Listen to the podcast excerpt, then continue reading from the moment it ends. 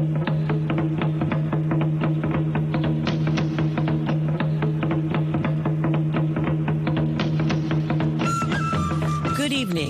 Welcome to South Sudan in Focus on the Voice of America. I'm Carol Van Dam in Washington and here are some of the stories making news across South Sudan this Wednesday, March 8th, 2023.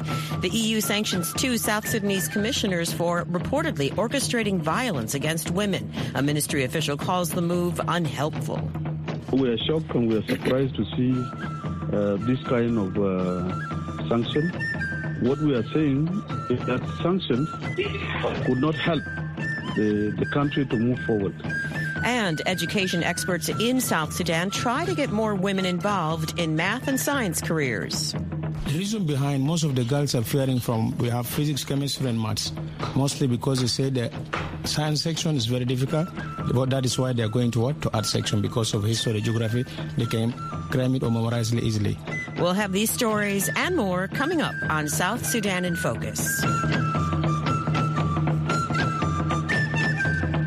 The South Sudan government says it's surprised by the European Union's sanctioning of two South Sudanese officials for their role in perpetrating violence and other rights abuses against women. A South Sudan foreign affairs official urged the EU to lift those sanctions, calling them unproductive.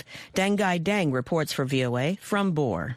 On Tuesday, one day before International Women's Day, the EU sanctioned officials in South Sudan, Russia, Afghanistan, and three other countries for violence and rights abuses against women. Mayendit County Commissioner Gatluak Nyang Hoth and Koch County Commissioner Gordon Koang Biel were the two South Sudanese officials sanctioned by the EU for the alleged widespread and systematic use of sexual violence as a war tactic. The EU also said the two men instrumentalized violence as a reward for men participating in the conflict.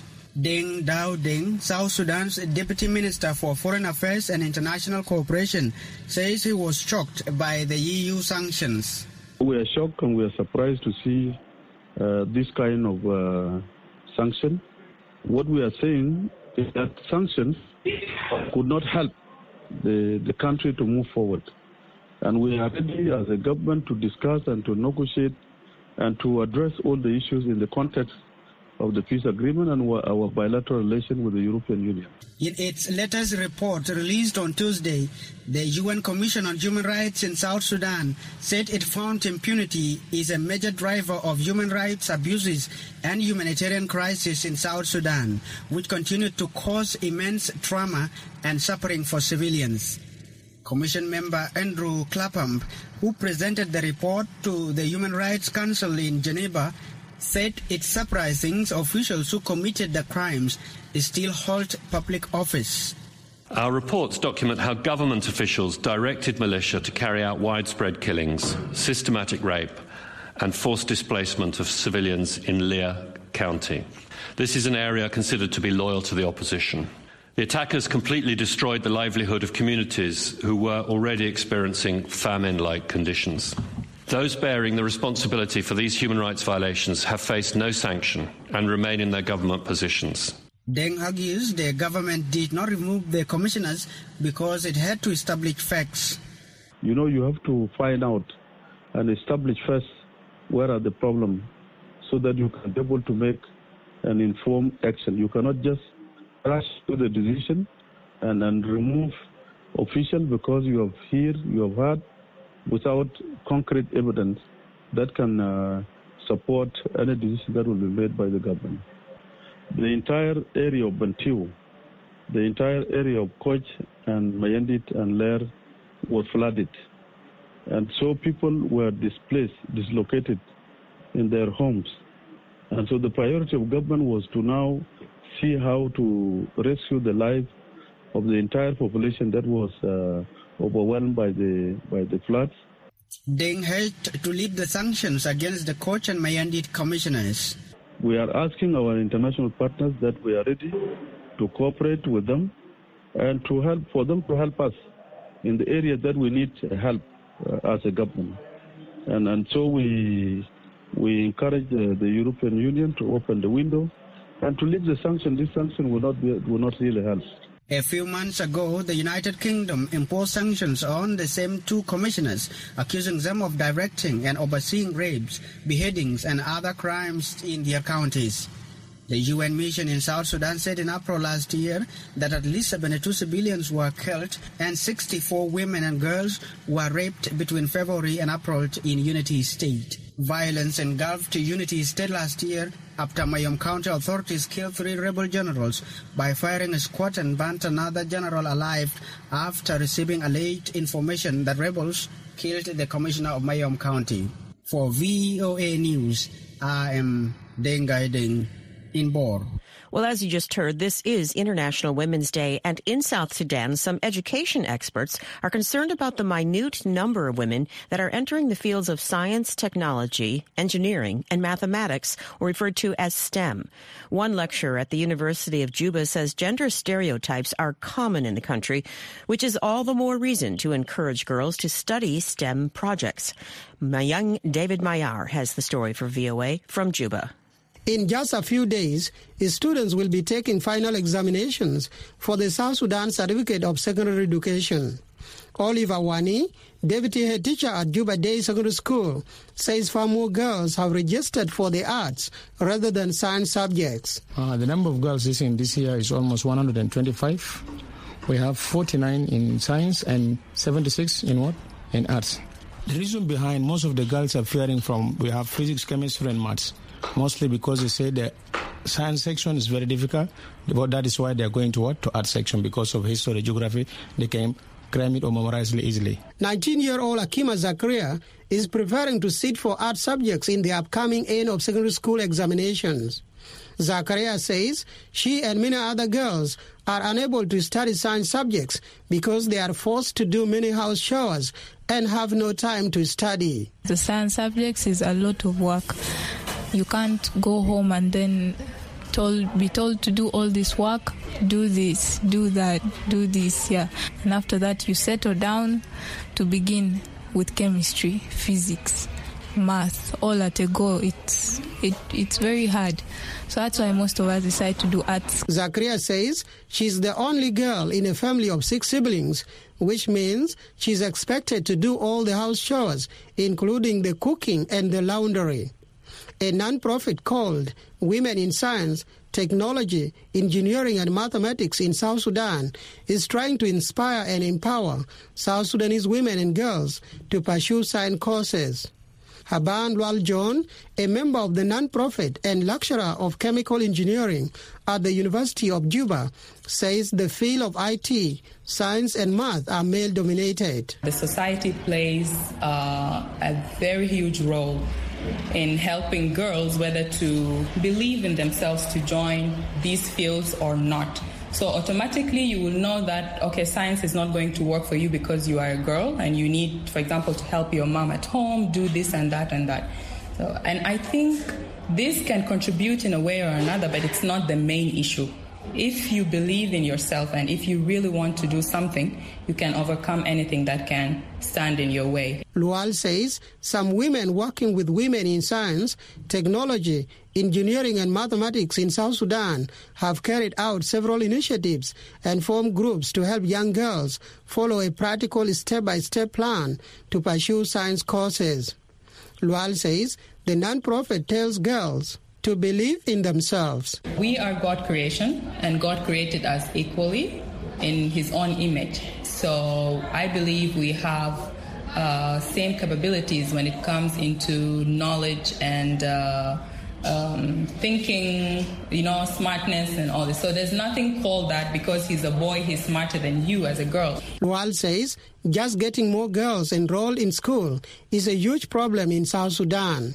Kate Crawford, Mission Director of the United States Agency for International Development, or USAID, says women and girls are key to any nation's success. No nation can reach its full potential without empowering women and girls.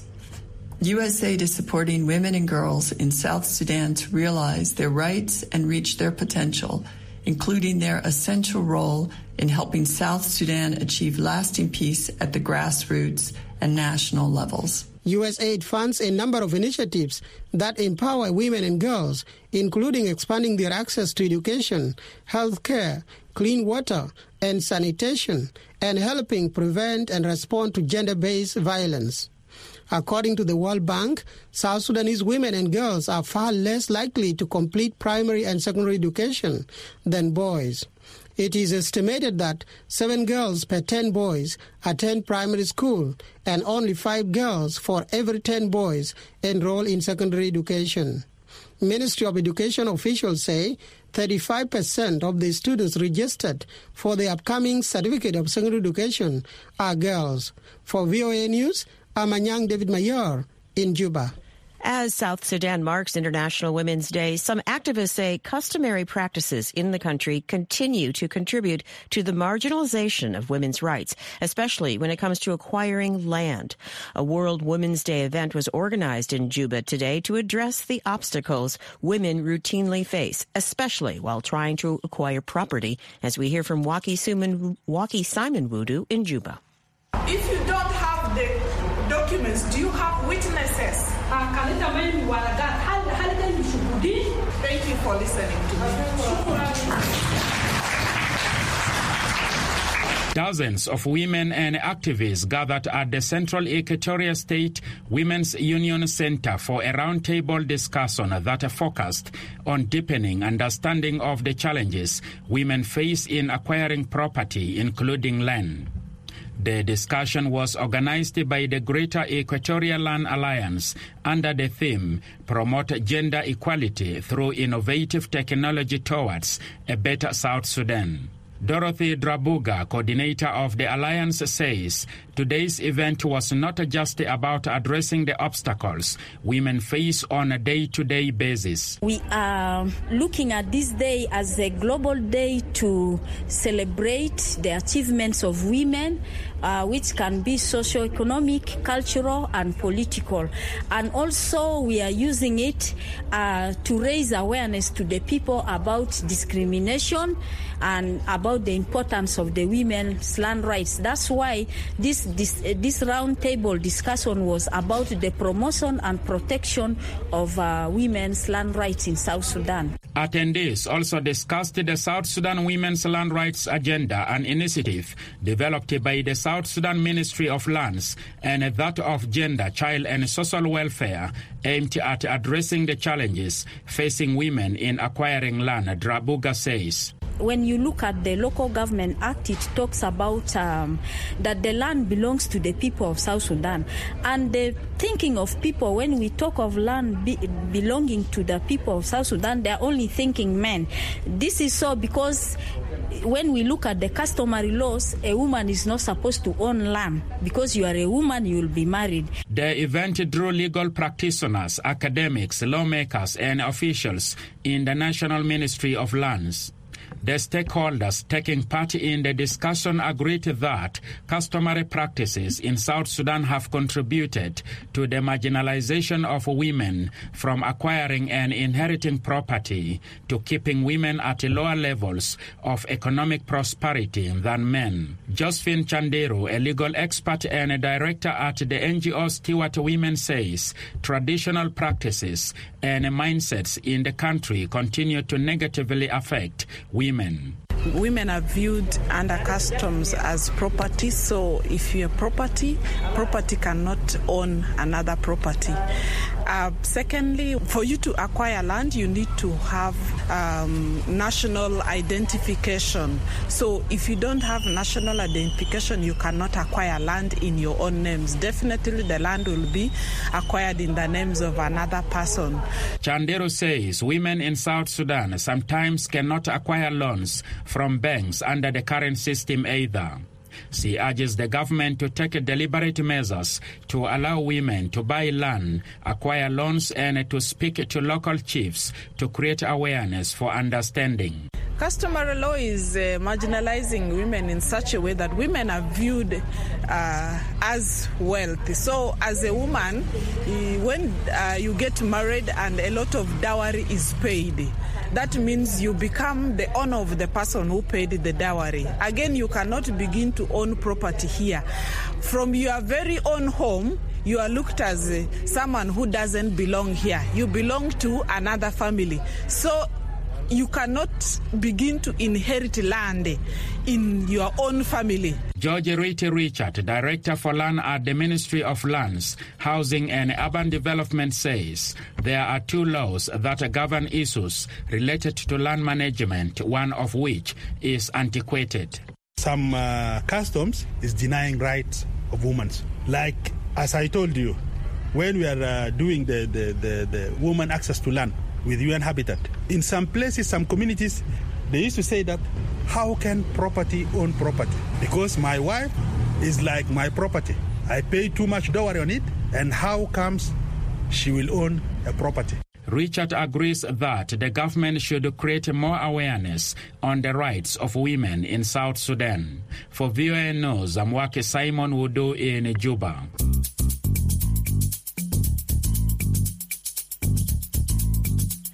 You are listening to South Sudan in Focus on the Voice of America. Coming up, a look behind the curtain with the First Lady of the United States and her goal of sending more girls to school. Find out more after the break. South Sudan in Focus is now on WhatsApp. Send us a message on plus one 202 630 8011. Tell us what's happening in your area or give us your feedback on the stories you hear on South Sudan in Focus. We look forward to hearing from you on WhatsApp. That number again, plus one 202 630 8011. You're listening to South Sudan in Focus from the Voice of America. Some South Sudanese women in Juba say they have seen a bit of improvement in the status of women. They say more women have leadership positions now and are engaged in public affairs compared to the past. Activist Samila Abdullah says after the signing of the 2018 peace deal, which mandated that women fill 35% of government positions, more women have joined political and economic spaces in the country. Viola Elias has more for VOA from Juba. A South Sudanese women rights activist in Juba says South Sudanese women have experienced positive changes after the country gained its independence in 2011. Shamila Abdallah says before South Sudan became a country, few women participated in the political, economic, and social activities. After the signing of the 2018 peace agreement, which mandated that women fill 35% of government position, Abdallah says more women have joined political and economic spaces in the country. And she says more South Sudanese women are now receiving education and participating in nation building. At least we've seen women have actually been encouraged to go to school. They're going to school. You at least see women movement from one the corridor to the other in the name of participation in the country, building up the country, be it economically, be it uh, socially. Women are able to interact than other before. Still, Abdallah says South Sudanese women suffer many forms of injustices. The security is the problem. Justice is the problem. We are looking for to see the government is bringing justice into place. So many women are being battered. So many women are being violated. So many women are, are having rape cases, young girls, and all that. But you find there's no justice in place. You know, we don't have a country justice. Auma Konsi, another South Sudanese resident of Juba, says she is glad to see many women becoming more educated and aware of their rights as compared to past years. Konsi says South Sudanese women are joining movements with the goal of achieving lasting peace in the country. We're seeing women groups coming together as feminists, as women developers at national levels, at state levels, and now we want to also go down to the grassroots levels. We are so happy for the social gatherings and the social connections that the women of South Sudan are really forming, especially towards the drive to peace. She encourages women across the country to speak with one voice so that they can achieve their positions in society. Juba resident Mariam Susan says the peace deal which led to the appointment of more women to government position is a positive step. there are a lot of changes that have happened. There are a lot of processes that have been followed as far as participation of women is concerned. Even in the peace agreement, you find that in the past, women have been neglected on the table. When it comes to peace discussion of matters concerning peace, our women in South Sudan have been neglected, have been kept in the kitchen. This Women's International Day's theme, Digital Innovation and Technology for Gender Equality, highlights the role of innovative technology in promoting gender equality. For VOA News, I am Viola Elias in Juba. Many South Sudanese women gathered in the capital, Juba, to celebrate the International Women's Day today, and we asked some of them to describe what the day means to them. Uh, my name is Rachel Shivachi, uh, uh, head of sales and marketing at Bank, and uh, today is a day we celebrate the women in all aspects of life, all over the world. And I believe the reason why we celebrate and we should keep celebrating is to appreciate the women in our lives, our mothers, our sisters. Uh, I'm called Saitun Rogota. Today is a very precious day for all women. To me, it's a day that women are recognized and valued for all their contributions in the world. We as mothers, many times our roles are not seen by many, and yet we play a very great role in the society, even at home and in the whole world in general. My name is Susanna Wal. Uh, actually, I'm very happy today, you know, to be called a woman because this day mean a lot to me personally because it's a day that always show me that I'm worth uh, whatever hard work I'm putting in in my life, in the life of others, is being recognized and always celebrated on this day. I'm so happy and happy for every woman outside there who's being celebrated. My name is uh, Arek Joe Ding, and I'm the CEO of the Luo Ding Foundation. Um, this day, or even this month, um, is is a really important um, celebration of women and what we continue to accomplish. Uh, by setting the boundaries um, a bit higher and also paving the way for the for the young ladies coming behind us, especially here in South Sudan. We uh, we really need to celebrate this day a lot more and even every single day because a lot of our young girls need our backing in so many avenues, whether it's in business or it's in education or even in protection of women and young girls in this country. So happy International Women's Day my name is Atongor. For me personally, it's, it's a day to recognize all the women that came before us, what they have done, the way the, the trailblazers that paved the way to every single thing that we have today. It's, it's a day to celebrate them, celebrate the future, celebrate the current women and what they're doing for women every day. Okay, my name is Marina Modi, and uh, this day means uh, a day that we have to reflect uh, every year on the progresses that, that we're making as women and uh, to see also some of the gaps and the things that are still lagging behind and how we can put our efforts collectively with all the allies and the partners that we have uh, so that we advance uh, our status in the society and also improve in the different uh, aspects that relate to our development as women. My name is Rachel Hakim. I'm the CEO of the Hakim's Empire and founder of Gogo Play. So this day today, it means to me power, prosperity, success as a woman in South Sudan and entire planet. I'm so glad that today's theme really matches and so relevant to what I do, tech. It is a beautiful thing that brings out together every youth, spread peace through a click of a cord. Hi, my name is Suri Mading. Um, International Women's Day means to me that I can live the hopes and dreams of my mother, who just passed away about 40 days ago, the hopes and dreams of my aunties who have gone all over the world, internationally known they were, to support young women, encourage them, build them up, empower them. And so for me, this day is so significant in that I've never really celebrated it before, um, not before moving to South Sudan. Um, but now I look at this day, this month of women's history and celebrating women as my call to, you know, reach back and pull young women up and alongside me. Some voices there of people attending a Women's Day luncheon in Juba. Our thanks to reporter Juliana Sayapai for that audio. United Nations Women and the UN is celebrating Global Women's Day under the theme Digital Innovation and Technology for Gender Equality. In several African countries, far less girls attend school than boys do to a number of factors, including cultural norms and a lack of education funding. VOA White House correspondent Anita Powell recently accompanied First Lady Jill Biden on a five-day tour to Namibia and Kenya. And in the second and final part of our conversation, she tells me about Dr. Biden's efforts to encourage more families to send their girls to school. Millions of girls in several African countries, like South Sudan, do not go to school. The government has made efforts to turn that around, but cultural norms are still very, very prominent in these countries, and girls are just not encouraged by their families to attend school. Did she talk about that in particular?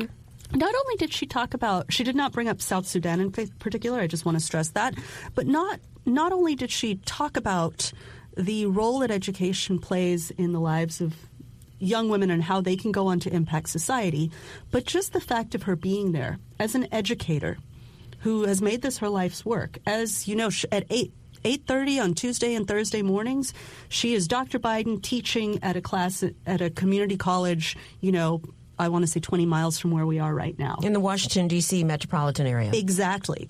So she, she not only talked about that, but she kind of showed um, that by being an educator, she's truly you know this is this is her life's work. Yeah, she's she's there. She's doing it. She's she demonstrated active. it.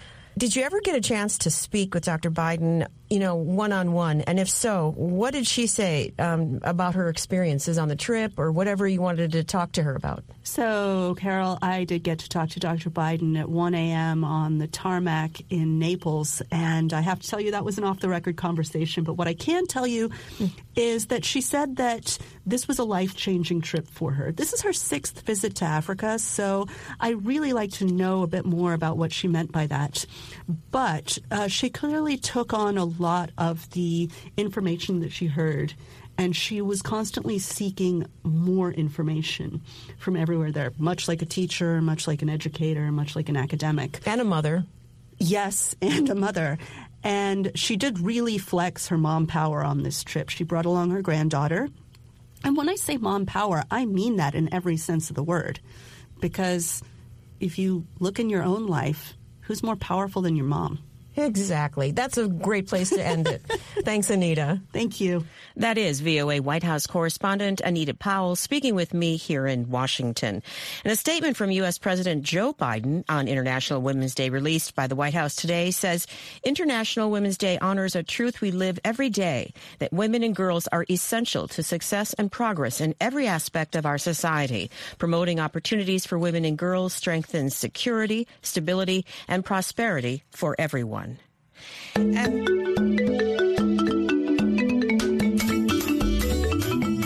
that'll do it for us on this Wednesday.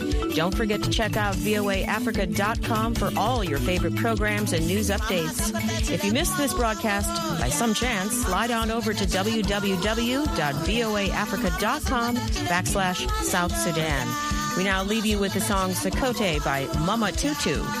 I'm your host, Carol Van Dam in Washington. On behalf of our producer, Kwame Afori, thanks for joining us. We'll see you back here tomorrow for another edition of South Sudan in Focus from the Voice of America.